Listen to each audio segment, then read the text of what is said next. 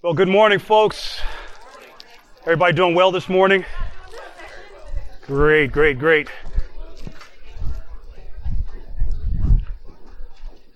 Thank you so much for hanging out with me this morning. Uh, we'll, as I was mentioning a little bit earlier to Mark, uh, starting with that very, very, very big picture on leadership. Uh, my goal is to cone down uh, so much so that by the time we're talking about transactional, transformational uh, stuff a little bit later today, um, it's very specific in terms of some of the things I've seen uh, in leadership. I don't know if it's on, but it sounds like it might be on. Um, but certainly as it, as it relates to the challenges we face. And so I want to take a very big picture, the next level of big picture in the upside down pyramid today, uh, as we talk a little bit more about what I call the real meaning. And so as I converse with you and share with you, these are some of the things I've researched, some of the things I've found. Uh, it's kind of a shameless plug, but um, didn't bring enough books to even. By the time I thought about it, and ran out the door. Uh, this is our second edition. My co-author and I, Dr. Funk, and myself, uh, right as a result of our uh, projects coming out of uh, Regent University, where we both attended for our doctorates. Uh, we pulled uh, our material together from our projects and tried to make it reader friendly uh, something that was really created for a doctoral project and tried to make it a little bit, we, I am not sure how well we did, but we tried. Um, because we, there were so many resources. But here's what happened. And I'm going to talk about this as I talk about the real meaning. Um, the cover tells you a lot in terms of you have this individual who's obviously out at sea with a with a aircraft carrier that can probably hold close to 5,000 plus people. And here you have this individual who is basically calling for help. What's interesting uh, in terms of the real meaning of leadership and some of the things we're going to talk about here in a moment, uh, from our perspective, is that my colleague, uh, co-author, uh, spent uh, quite a number of years in the Navy. And as you heard today, I, I was in the Marine Corps from 80, 1980, 86 in the Marine Corps Reserve, an anti-tow tank company out of uh, Miami, Florida. And what we found as we were conversing in the preparation, preparation for uh, creating this book is that we had a lot of things in common in terms of what, what is known as nautical concepts. And so even if you think about a lifesaver, which is this thing that's thrown out to you when you're in the water and need help, we started using those as the tags that we put all of these helping concepts on. So what's a lifesaver? What could help you work through this issue? What could help you work through that? But then also taking into consideration if you transpose a nautical concept to our local churches, you have churches that have a handful of people. When you start maybe just one or two people, uh, toward 100, and by the way, they say 100 people is the first mark to break, but the average church in America is less than 100. And if you could break that, then the next, the next barrier is 200. Then the next barrier leaps by hundreds and gets to 500, and then the next barrier is 1,000. And it kind of goes on like that. But what's interesting, if you could transpose what I've just said about this aircraft, aircraft carrier, and you think about a church that's 5,000 members large, that would equate to the amount of people that can be taken care of on a aircraft carrier. But let's look at a kayak that basically is just one person. So if you decide to take, what's one of your rivers that you might get on a kayak or canals or something around town during the spring or summer, you might go for a little all right, so Lake Great Miami. And so fairly calm. Mm. Get, I don't know. I don't know. Somebody, someone different. Yeah. I guess it depends, right? And so you get on that kayak. Who are you responsible for? Yourself. You in that kayak, right? But let's just say you get a canoe and you got one more other person in there. Who are you responsible for? You and that one other person. Small church, next size church, you get a small craft that can hold four, or five people, ten people. The bigger the ship, the more responsibility you have. It sounds simplistic, but the harder it is to maneuver that ship, the bigger it gets. So you think about a, a ship that's 5,000, to turn that thing around, to come back and pick up that one guy that went overboard. If his fall didn't kill him, then the time it takes to get back to him, especially if it's frigid waters, might, in a sense, be useless. So we call it Man Overboard. And uh, we took the other title off in our second edition, edition, but I'm going to tell you what it was. Just, just you think it's a little cynical. We weren't trying to be that. It was just this is how we've seen it, right? So it was called Man Overboard, and here was the quote: and the leaders that watched him sink. We took that off. You know why? Leaders said they didn't like it.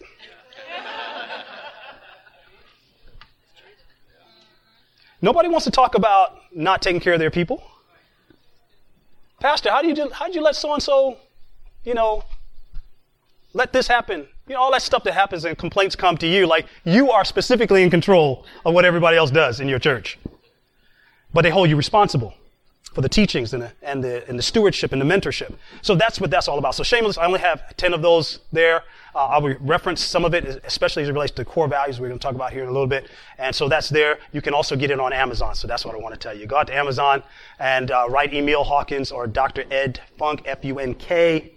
And uh, you can get it and it'll send it to you. I think it's one of those things where they create it, create it and ship it as needed. Oh, this will really be hard because I'm, I'm really a hands perker, New Yorker, you know. I talk with my hands, so I may have. To, is it okay if I attempt to put this microphone down? I don't know what's going to work. Yeah, I'm clipped up over here. Oh, and by the way, our talk today, glad you reminded me. We're talking um, in many ways in this first session about what I call the real meaning of leadership. And so there's a couple of things I want to introduce to you uh, I know that you guys, uh, how many involved in leadership? I, I suspect most of you are. Uh, how many of you, it's been a while since you've been like the key leader, like the primary? Just curious. Anybody, has it been a while? Like you were, you were the primary leader at one time and now you're doing other things? Okay, watch this. How many of you are followers?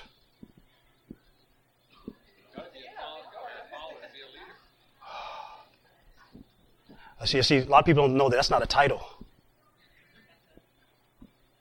That should be a lifestyle. Right? But we're title oriented. I, I, set you up for that, by the way. I'm sorry. I apologize.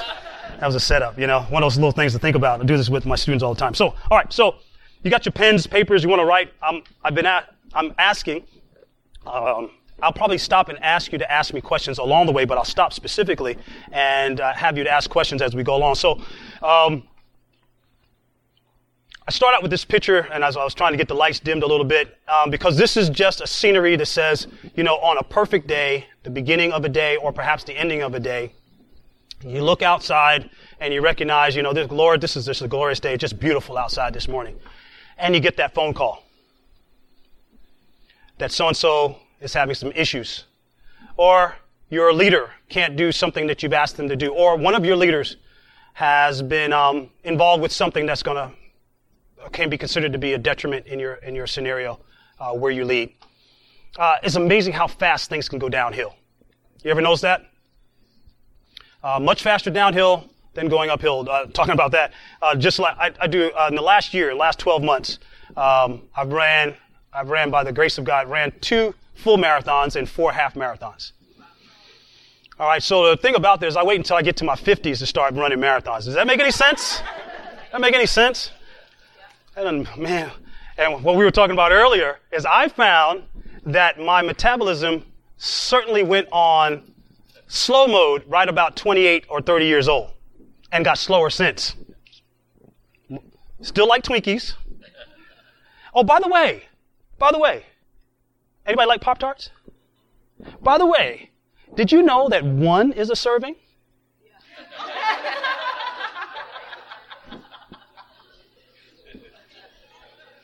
Something's wrong about that. Something's not right about that, is it? They come in pairs. What are you thinking? I'm going to eat them both. You come that little tinfoil thing for the Pop Tarts? I looked, and it wasn't until I started paying attention to calories that one Pop Tart has almost 300 something calories in it. One Twinkie, you know, 180, 200 something calories. a lot of sugar, right? Uh, but not burning that. So anyway, uh, last weekend, last Sunday, uh, for the first time in, in Florida, uh, between St. Pete and Tampa, there's this long bridge that was rebuilt in the, in the late 80s after one was knocked down by a barge. And it's a fairly narrow bridge, only four lanes, two and two. But for the first time, they opened it for one way uh, to call it the 10K run. So to run over the bridge and so talking about uphill and downhill. Uh, it's so ominous looking at that bridge. Anybody been over a real tall bridge? It's so ominous, right? Yeah, yeah so ominous to go, man, that's tall. But as I'm running it versus a car, as I'm running, I'm still realizing it's, it's got a little something to it, but it's not that bad. You get on the top, it's kind of windy, and then it's time to come down and realize how much speed you pick up. So the speed I lost going up, I picked up on the way back down. That makes sense? So sometimes in life, what I find these correlations like this, God is always showing me that there's some things that start out as beautiful and it may be tough going up. But with God's help, as I mentioned earlier, I believe He'll help us pick things up as we get on the other side. But it doesn't always start that way. That's the challenge with leadership. Am I right? So pastors, leaders, I say to you, you can't do it all. We try to do it all. If you're not a delegator, uh, you don't feel good about delegation. I'm going to tell you the truth. Sometimes I'd rather do it myself. Do I have anybody out there? I'm going to get churchy for a minute. Can I get a witness? Sometimes I just rather do it myself because I know what I want. I don't feel like I don't even feel like telling people what I want them to do. I just rather just go and just go do it. But the larger your organization is, the harder it is for you to do all the stuff that needs to get done. So in this picture, this pastor, and you can't see it well, he has the extension cord on his shoulder. By the way, he has his jacket on, his suit jacket on.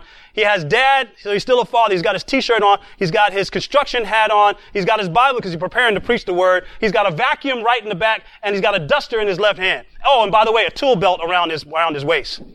Sometimes we are trying to be all things to all people, get all kinds of things done. Uh, at, if you are doing that, the challenge is, and I get it, there may not be people who are volunteering to help. But if there are people, we need to let them do what God called them to do so we can do what God called us to do. Right? It's efficient. It's effective to do it that way, but it's not easy. So I simply want you to help me kind of make that known today. If you will, I'm going to do this all session, so just hang with me. Look at across from you or next to you and say, you can't do it all. Just tell somebody next to you. I know, I know, I know. So here's the real, here's what Hawkins calls the real meaning, and I'm going to break down several elements of it as we get closer. First of all, let's get to the basics, right? So when we talk about leadership, we understand Maxwell has told us about a thousand million times. Um, uh, Dr. Myles Munroe has told us about a thousand million times. But really, when it comes down to it, leadership is an influence relationship. So usually they just say leadership is influence. We get that. That is about as simple as you can make it, right? Leadership is an influence relationship. But after we get past that thought, the next question is how? How? How do we go about influencing people? Not an easy thing to do. Um, because in part of influencing, if we're not careful, it can be on the edge of, make sure you make note of this, it can be on the edge of, on any given day, manipulation. I know you don't want to hear that, but I just thought I'd tell you. Because it's not, it's a fine line, right? And what makes the fine line between manipulation and influence for the good is that this is something I want done more than the person I'm asking to do it may want to do it.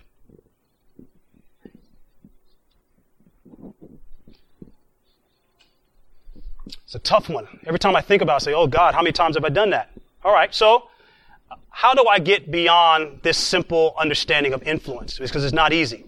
So much so that I understand the interplay between leadership, followership, influence, teamwork. All of these things have to work together. For you to be considered, let's just say we're talking about legacy for a quick moment. Years after you, you have gone on to be with the Lord.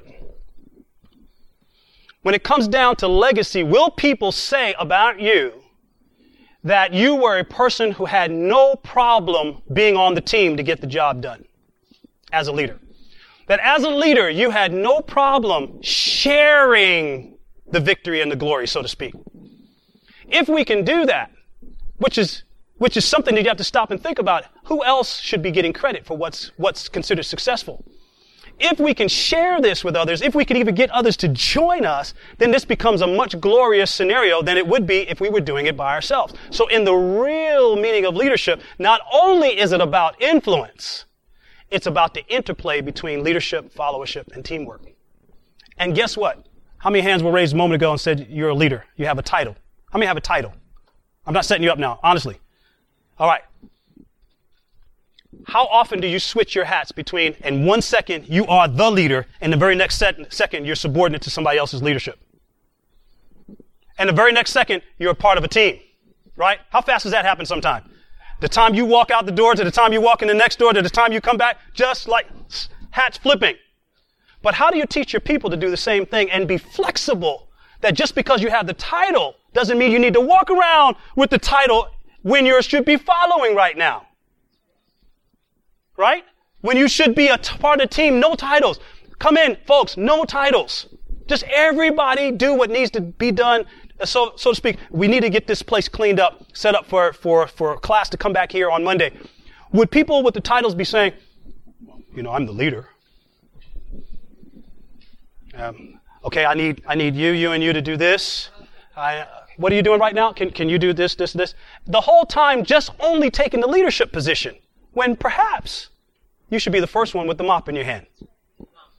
Just the first one. Not that, not that, that there's anything wrong with that, but, but is it too small for you? Or should it be something that you can do just like anybody else can do? Now, what I have found in a number of instances is people who are really conscious of what they see their pastor or their leader doing in a particular, if they see you doing what can be considered the menial task, a lot of times their conscience is, is, is, is peaked and they'll go and get the mop from you. But let that happen. Better to let that happen than, than to not be willing to take them up. Yes. Does that make sense? Yes. I feel I'm getting a witness now. It's time to take an offering right about now. Don't you think? yeah, yeah. So it's a tough thing. Thank you, brother. You got a bag right here. Right, right. So, when it comes down to leadership, followership, teamwork, then for the followership's sake, just from the followership's sake, the question is, what kind of followers do you want? If you could choose the kind of followers that would be a part of your organization, who would you choose? So Jim Collins in his book Good to Great, anybody read that book? Jim Collins in his book Good to Great uh, says a, a, lot of things, and, and some of the companies that he selected are, interesting, no longer in business. But what they had done is they made the leap from being good organizations to great organizations, right? Those are read. Here's one of the things he said that has stuck with me from the very first day I read that while I was in my doctoral program at Regent University uh, between 01 and 05. One of the things that stuck with me and still sticks with me, I, I probably have quoted a million times by now. He says the old adage that people are your greatest asset turns out to not be true. Write that down. He said the old adage that people are your greatest asset turns out to not be true. People, quote, end quote. People are not your greatest asset. The right people are. Let's make sure you get this. I'm going to talk about it for about two seconds. The old adage that people are your greatest asset turns out to not be true. This is, this is somebody who's not a theologian. This is somebody who's looking at, at corporate organizations, major, multi-million dollar organizations. He says the old adage that people are your greatest asset turns out to not be true. People are not your greatest asset. The right people are. All right, let's let's let's let's break this down if we can. Who are the right people? That's not rhetorical. Help me out. Workers. Who said that? Workers. How do you qualify a worker? How, how do you know? Mm, mm-hmm. I have to get somebody else. This is more personal. Hey. I have to get somebody that might have um the attitude to learn. That's number one. Number two, that he or she has been doing that. And then number three, how fast she can do it. So I will know it by the time when I tell her, ask her to help her. And I agree with you in terms like attitude of a leader, leader makes it more important. The way you ask a person to help you, yep. that's terminology okay. has, has something to do that somebody can help you. Second thing that I found out is when you tell them that if they are a part of it, that you are the same level. Mm. There's no up, there's no down. Mm. Number three, what I found out is anything results of it. Of course, you can glory to God. But that good part of it is it's we not me. Mm. So I think in that area successful. Mm. Mm-hmm. And I can see how people sticks with me and help me like volunteers like Because you share. If you will say, mm-hmm. I'm not a leader, mm-hmm. we are volunteers in all these. We mm. are paid to do this. Mm-hmm. Whatever people is telling us, it's not me, it's us. Mm. So I think you have to give credit. Where credit due? To the people that, that work for you. And I found it very I'd go to work for you. I'd go to work for you all day, all day, right there. Did I see a hand? I saw kind of, you might have been moving your hair, but I saw a hand, and that might be the police me. I, I see hands start moving like.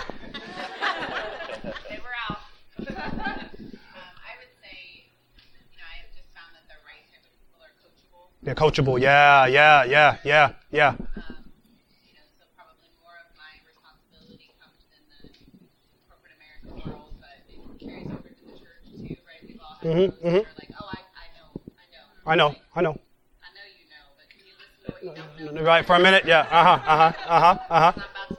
Uh-huh. Yeah, yeah, yeah, yeah, yeah, yeah, yeah, yeah, yeah, yeah, yeah. Y'all should see her face, man. That that was like so real for her right then. And like, y'all, oh man, I could feel it. I mean, I, I, you were talking to somebody. I just felt that. I was like, yeah, that's been a real conversation at some point. No, no, that was a real conversation right there. So having these qualified workers, so like a used car dealer, most of the people who come to our church, not saying that they were used, but they, they come with their stuff and other people's problems. Right? When they say you buy a used car, you're buying somebody else's problems in a sense.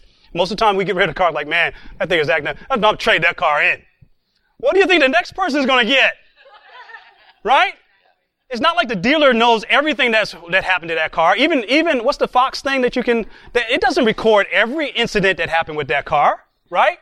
And so when they come to your church, some of them come pre-qualified, which is great. They know some stuff. But are they willing to learn some stuff? As it relates to the culture of your organization.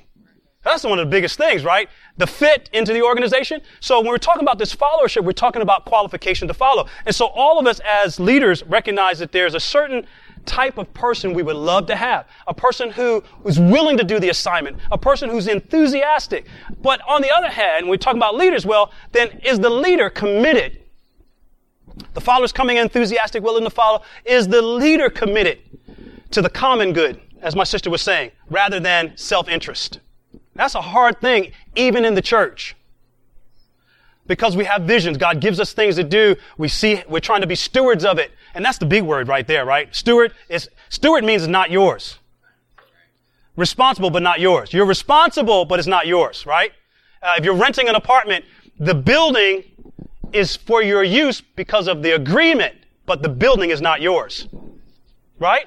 So the goal is to take care of it as though it was yours. And that's what a steward does. So as a leader, God gives us churches, gives us opportunities, we do these certain things. But at the same time, how do we make sure that we have the right kind of leaders and the right kind of followers? And we'll talk about that more a little bit later. All right. So we all have to be firm, even as leaders in our beliefs. Every follower wants, whether they like it 100% or not, wants that leader to be firm in their beliefs. Don't want them all over the place right? They may not agree with everything you say or do, but they're but they're wanting you to be in that place. So Daft, in his book, um, Leadership Challenge, indicates that there is at least uh, six, seven qualities of that perfect leader, that leader that's doing all the, the right things.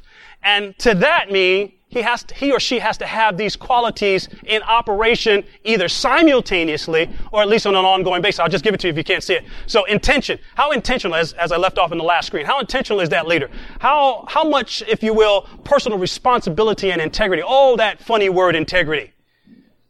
Huh? Are we integral as leaders? Right? Are, do we do what we tell our people not to do? Can't get any amens right now, but that's all right. That's all right. That's all right. Because I know how it's, you know, your humanity will fight you just like their humanity fights them.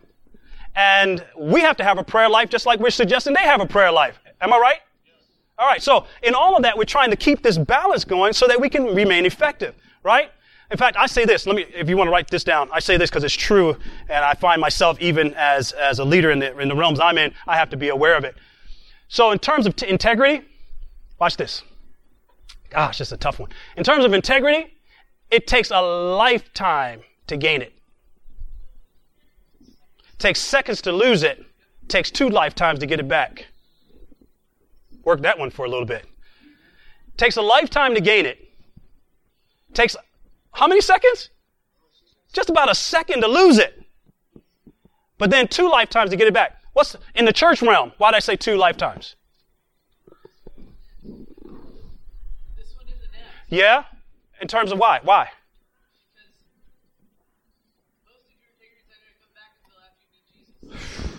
Because the church is typically forgiving, not forgetting. Forgiving, not forgetting. If forgetting were part of the equation, we'd be much further along. But because it happened, whatever the indiscretion was happened, they're forgiving and allow you to return to something, but they may not remind you of it verbally, but their actions tell you that they're reminded of it because they're not as responsive as they used to be. Right? That's a big one. Integrity. So whatever we do, folks, hold on to that, right? Go for it. Go for it. Life of integrity.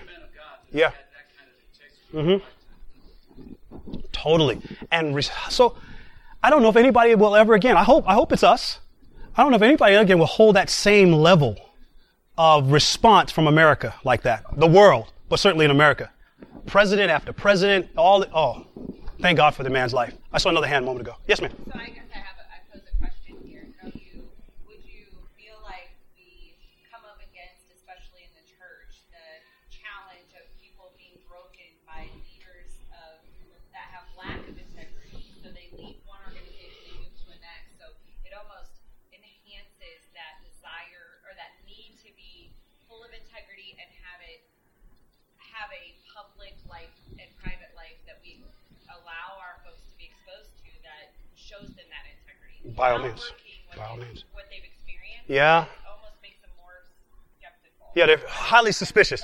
Highly suspicious. Some of the members that I've had in, in the churches I've been involved with come to the church highly suspicious of me. Uh, no matter how hard I try.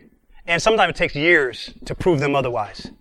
And I've had individuals that uh, told me years later that exact case that they didn't trust leadership.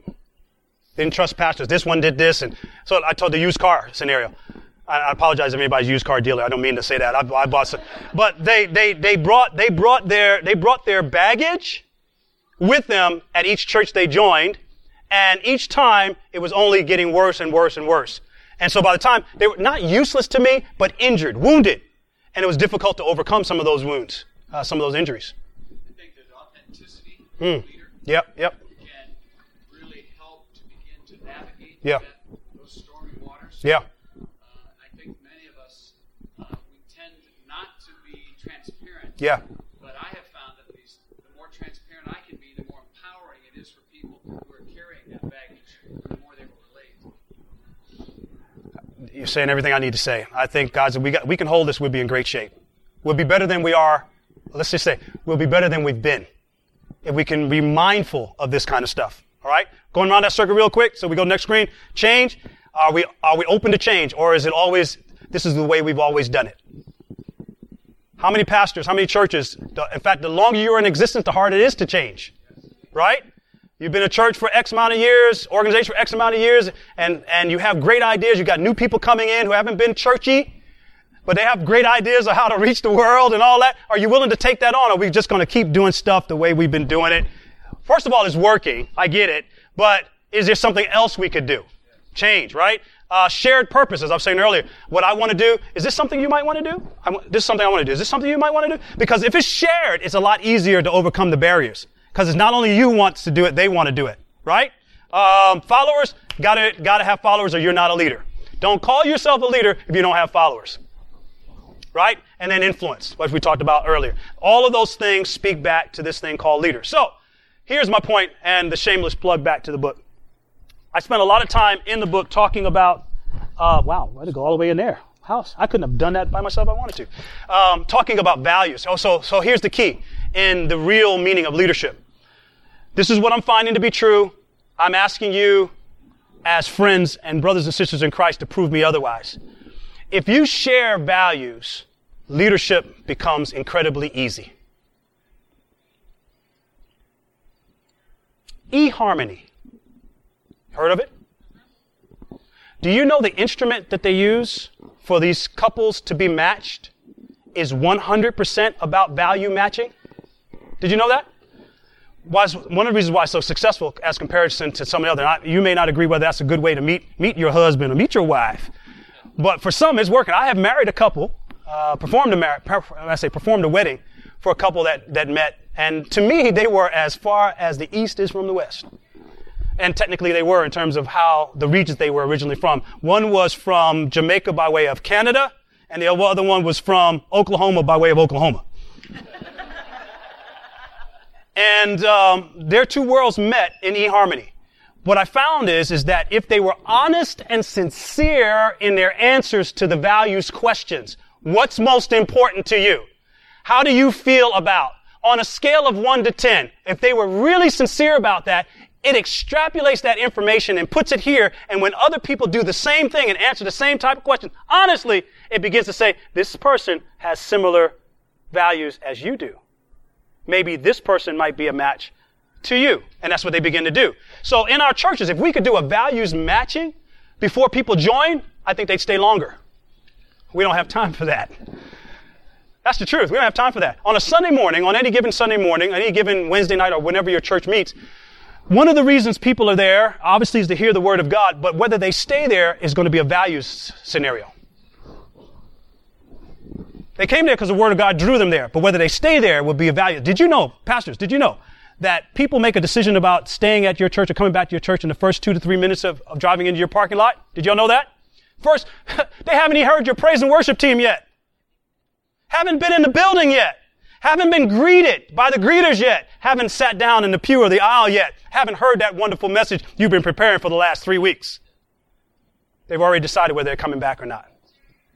Right? Just by how they drive on that property. Because in their mind, values are being connected. And if they can make those connections, they're already making a determination whether they'll be back. All right? So a principal standard of quality considered inherently worthwhile or desirable. The root meaning valor, which means strength. They give people the power to take action. Often deep and emotional and often difficult to change, as we said earlier. So a little bit more on these values. How do we do the things that we do? Why do we do the things that we do?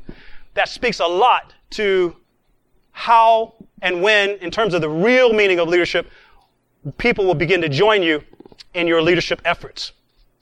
I see a hand there? Couldn't tell if I see a hand. All right, make sure. All right, so the most important thing, the most important single element of any corporate, congregational culture, however, is the value system. So think about it for a quick second, and I'm going to ask you to write something down. You don't have to share it with us, but I'm going to ask you to write down three values that are important to you and your church. Write those three things down on a piece of paper. Write down three values that are important to you and your church. Three things. Three things. See if you can think of three things that are important. I know you're going to say the Bible. You should start with that probably. But after that, what are two other things that are important as values to you and your church? Think about it. Write something down. Activate your brain on that one. Come on. How am I doing on time?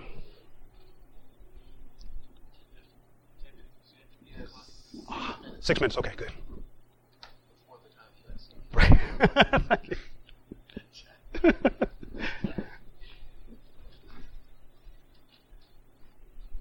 you got it? How many got three things? If you want to, I'll take ask two or three of you to share. Let's see if there's some congru- congruence, connection. Okay.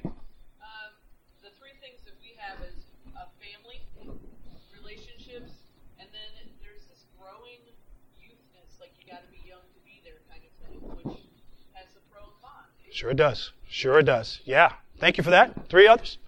Love, truth, and mercy. Love, truth, and mercy. Love, truth, and mercy. I like this youth thing. They stay with love, truth, and mercy. Somebody else. Come on, everybody wrote something. Tell me. Don't be. Yeah, way in the back, on the corner, right there.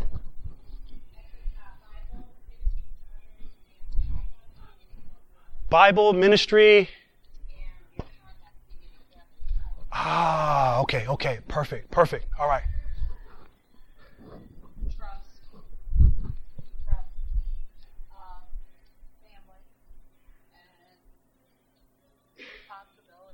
Okay?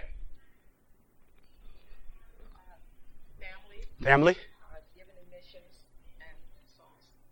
Family, giving to missions and souls, salvation. All right. Front table. I'm trying to get a few more. Trying to see some alignment. Yes, ma'am. Yes, ma'am. Miss Lund. Our mission statement's love, lift, love, live, and love, live, and lead. Yes. Sister right next to her.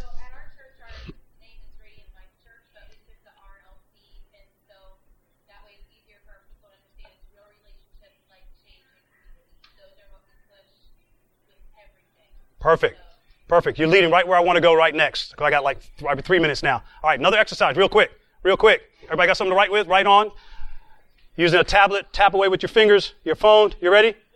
I want you to the best of your ability write your mission statement, your church's mission statement. Best of your ability. Dun dun dun dun dun dun dun dun dun dun dun dun dun dun dun dun dun. Let's see. Let's see. How much of it do you know? Pastor, your associate pastor sitting next to you, do they know your mission? Your people know your mission? Pastor, do you know your mission? What's your mission statement?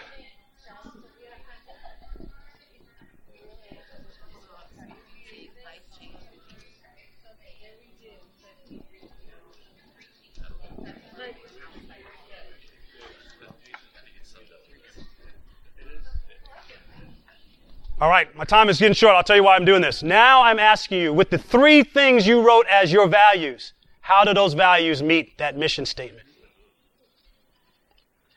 And what I'm suggesting, has anybody ever, I know we don't see them as much in, in, uh, in terms of repair shops anymore. Cars are much better than they were. But has anybody ever, you yourself, drove it or drove behind a car that was out of alignment? What does it look like when you're driving behind them? The front wheels are going one way, the back wheels, back wheels are going another. When there's misalignment, it makes it tough. The car will roll, but you're wearing out the tires. The church will function, but you're wearing out the people. Right? So what we need to find is a is congruence and alignment between what we actually value and what we state as our values. And those need to be repeated over and over and over. It's been years since I've, I've been the senior pastor of my church, but I still remember because we repeated it every Sunday to help people become transformed into the likeness of Christ through ministries and service, through ministries and services. Boom. We said it all the time. Guess what? That's something I believe, something my people together believe, and we said it all the time. Helping people become transformed is a tough thing to do. And if leadership was easy, everybody would be doing it. That's why you've been selected by God. You've sometimes, as I said this morning, may wonder why He selected you. But you've been skillfully and wonderfully crafted to help others come into the body and the knowledge of our Lord and Savior Jesus Christ. To have a life filled with the glory of God. Just like it's happening for you, it's supposed to happen for others. And guess what? No matter what it looks like, the best is yet to come. I really believe it. Do you believe that? Amen. All right, questions, questions. Talk. I got about maybe three or four or five minutes for question, ten minutes for question, less than. Let's talk about some stuff happening at, at your organization. Some stuff you're, you'd like to share. Yes, ma'am. So what, what are some tips you can give in regards to getting the church to buy into one set of values? Good. So I think you start with your core, whoever they are. Is it one people, three people, five people, ten people? Because if they don't buy in, forget the rest. It's not that forgetting the rest says I'm not, I'm not concerned about the general congregation. It's that the leadership of the general congregation are not helping to repeat the message. So I think you got to start with your core. Uh, and then concentric circles out from that core begin to speak to them about what that mission is. So one of the buy-ins, as I said earlier, if they don't share it already, it's tough to get them there. So find people who already share the vision. That's who you start with.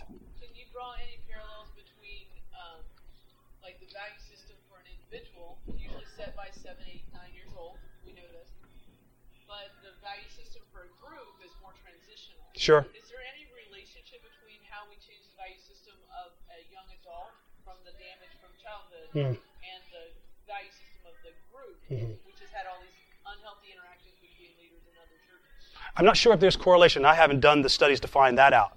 But in my own retrospect, uh, the things that we grew up with, the things that impacted us early, that either helped us or injured us, that's thank you for the Jesus factor, the X factor, right? I call it the Jesus factor. If he doesn't help fix us some some of that to get us to a near healthy state, if you will, um, then then we would like to hope that the groups they involve themselves with in the church would help them as a group begin to progress past that. Sometimes the church groups are not healthy. And that just re-injures, takes them back to a place they don't want to be. So my point being is that um, Jesus is obviously the X factor, number one factor that has to be involved in that. And the next thing is sometimes we have to break these groups down and talk about stuff. Again, the values. If we don't talk about it, they may think that you don't that you don't own it. I think sometimes you have to create a core group, so you you have to mess with your people a little bit. You know, like we just came in as lead pastors, we have to kind of upset the apple cart to be able to. Just so they can break you in your back. Okay. Mm. So I was just saying, we just came in as lead pastors just two years ago, and you you you know you can try to create your cast your vision and Mm. give your mission statement, but sometimes you have to start with upsetting the apple cart and kind of breaking down all of those groups and pulling in those individuals and helping them heal Mhm. before they can adopt something new. Yep. So I think sometimes we say, well, what do you do with broken people? Well, you help walk with them to healing. Mhm. Let Jesus come in, and then it's miraculous. Once you've invested that time, Mm-hmm. that core group is stronger than it could ever have been if you would have tried to have given a vision. And it's just a thought. Yeah, I like it. I like it. Sometimes Mhm. we're like, well, what do you do with this group of misfits? Well, you love on them and you help them heal and Yeah. you show them how Jesus can restore them, Yeah. and they give you more than you could have ever imagined. And the 12 disciples were misfits. Oh yeah. Were they not? I mean, they had issues, man. They had issues, and God used them, but they had issues. Um, but somehow, it's, it's like Jesus is interested in people who are not perfect by religious standards, but He can use them, and, and to His purpose, uh, as they draw close to Him, He helps them. So I, I think what the element did is what everybody's saying is that like mimicking how Jesus did in the Bible, he made it very personal for each person. He met each person on a personal level where they were at. If it was a group, he did address the group and he met them on their personal level to influence them and win them over to what he was saying. So he just kind of brought that element in that regard. Yes, He did. Very good. Very good. How we doing on time? About two minutes? I'm, I'm done? Okay. I, I got time. Yes, go ahead. Yeah, I was just going to say, going back to your um, your question about what do you look for in effective leaders. Hmm. Obviously, pink elephant in the room. I'm one of the youngest guys here, and at our church as well. Um, I'm one of the youngest leaders. Well, I am the youngest leader there. I'm the youth pastor, and so as far as looking for youth staff, I found that what I'm looking for in those leaders is um, who is going to be able to accept the leadership that I bring forth, even though it's sure not perfect and it's still emerging and I'm still learning all the time. But um, who is going to, uh, like it talks about in First or Second Timothy, wherever it is, don't look down upon you because you're young. And so uh, I'm trying to look for that in, in leaders. And the people that I have around me are awesome, but they're all older than me, uh, a lot older than me. And uh, so old, they could be my parents or grandparents that are on the team. And so it's really interesting as a young leader to try and find those people um, that are that are going to be able to be uh, able to be able to accept my leadership, I guess. Yep. Yep. Even though I don't have as much to offer as some of them do, Mhm. um, it, it's been an interesting process so far to try and find that. And I find there's no not much different than going into the work field. Uh, I have graduates I'm talking about right now in my capstone class. They are graduating in a couple of weeks. They are going to be in. Most of them are going to be in a work environment to some degree hostile in the sense that um, their elders, if you will, are, are still employable and still employed. Yet they have to come in with some sense of humility to say, I know a lot about academic things and I have, I can read, write, do arithmetic, and I can, I can logically write a three to five page, 10 page paper and all those kinds of things. But what I bring in energy and what I have in terms of lack of, are you willing to mentor me versus tormentor? Uh, are you willing to work with me so that we can grow together? What I bring to energize this organization with you, are you willing to also mentor me to help us both? I help you, you help me. I bring you the energy and the energy and the strength, and you bring me your wealth of depth of knowledge that you've had, and together. So that's what I'm suggesting that needs to happen in all the churches. We need the youth, but are those who have been in it, senior, willing to also? I'm willing to accept the youthful leadership if the youthful leadership is also willing if you will, to submit to some of the wisdom I might be able to offer them. So they don't reinvent the wheel on a lot of things that can be helpful. So I think the two, but it has to be a healthy conversation. And the pastor or whoever the leaders in the church need to set the atmosphere for that conversation to be had. All right, maybe one more? Anybody else? All right, so last thing on the screen. Yes, ma'am. Uh, my question would No, microphone.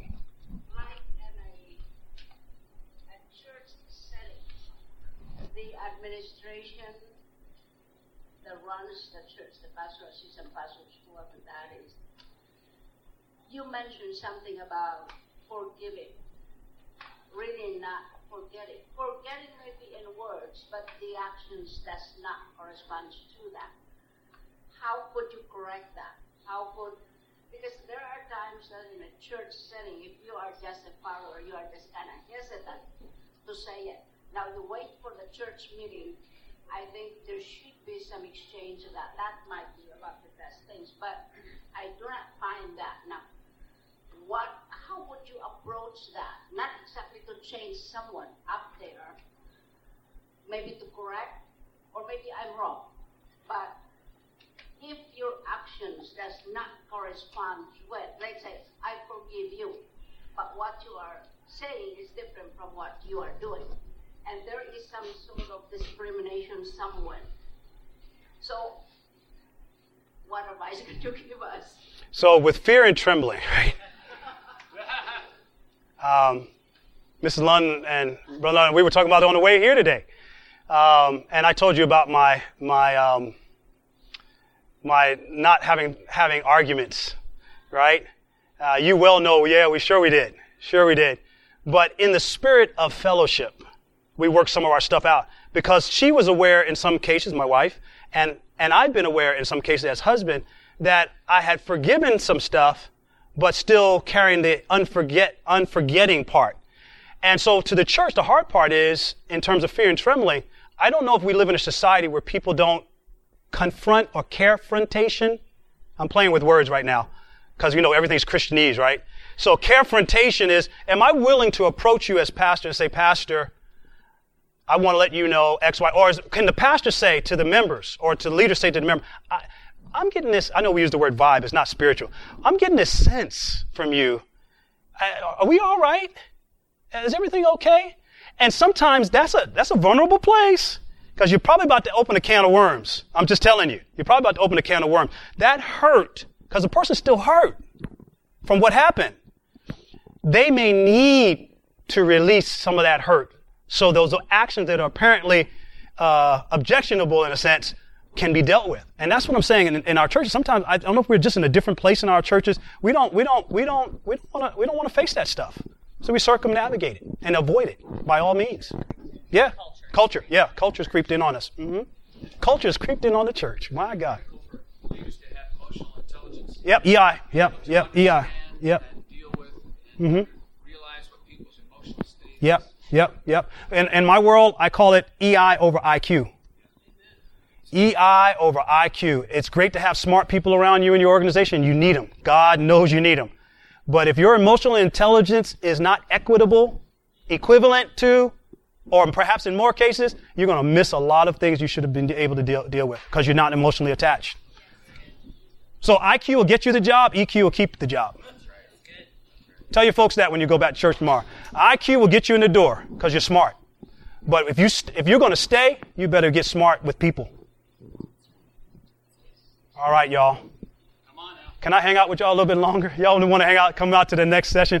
Uh, we'll be here. We'll dr- we're drawing down from a big picture of this all the way down. So to me, this is the real meaning. Uh, if you like our book, get it outside. If it's still there, if not, go on Amazon, get it. Uh, I also ask you that if you learn some things about the book that you think could help, because we're thinking about the third edition of fixes, please email me. Say, Hawkins, you said some stuff here. I'm not sure. Email me. And uh, I can make those changes next time we go around. Will y'all do that for me? All right. Thank you guys for being with us today. Thank you so much. Thank you. Thank you. Thank you. Thank you.